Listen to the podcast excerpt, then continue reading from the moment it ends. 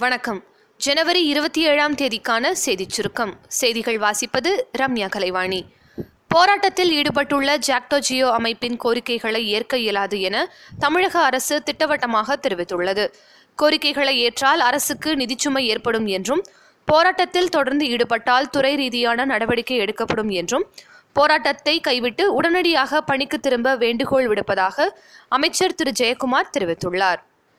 ஜெயலலிதாவின் தோழியும் முன்னாள் எம்எல்ஏவுமான பதர் சயீத் அதிமுகவில் இருந்து விலகி திருநாவுக்கரசர் முன்னிலையில் காங்கிரஸ் கட்சியில் இணைந்துள்ளார்.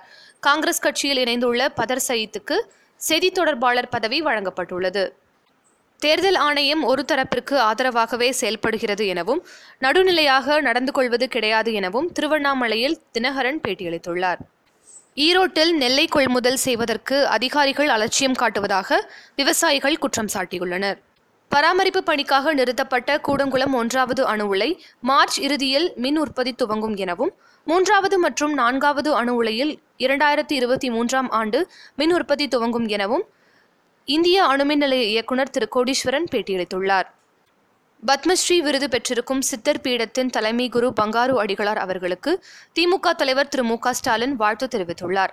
பெண்களின் சமத்துவத்திற்காக பாடுபட்டு வரும் பங்காரு அடிகளார் அவர்களின் பணி பல்லாண்டு தொடர வேண்டும் என்று தெரிவித்துள்ளார்.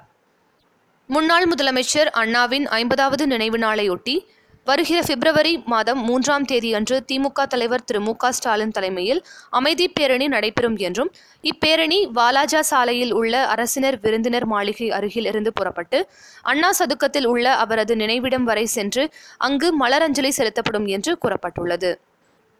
பாஜக அமைக்கும் கூட்டணி தமிழகத்தில் குறைந்தது முப்பது தொகுதிகளை கைப்பற்றும் என்று மத்திய அமைச்சர் திரு பொன் ராதாகிருஷ்ணன் செய்தியாளர்கள் சந்திப்பில் தெரிவித்துள்ளார். விளையாட்டுச் செய்திகள். இந்தோனேஷியா மாஸ்டர்ஸ் பேட்மிண்டன் போட்டியில் இந்திய நட்சத்திர வீராங்கனை சாய்னா நேவால் சாம்பியன் பட்டம் வென்றுள்ளார்.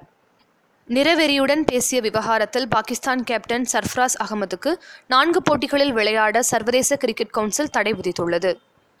உலகின் நம்பர் ஒன் வீரரான நோவாக் ஜோகோவிச் ஏழாவது முறையாக ஆஸ்திரேலிய ஓபன் டென்னிஸ் பட்டத்தை வென்று சாதனை படைத்துள்ளார்.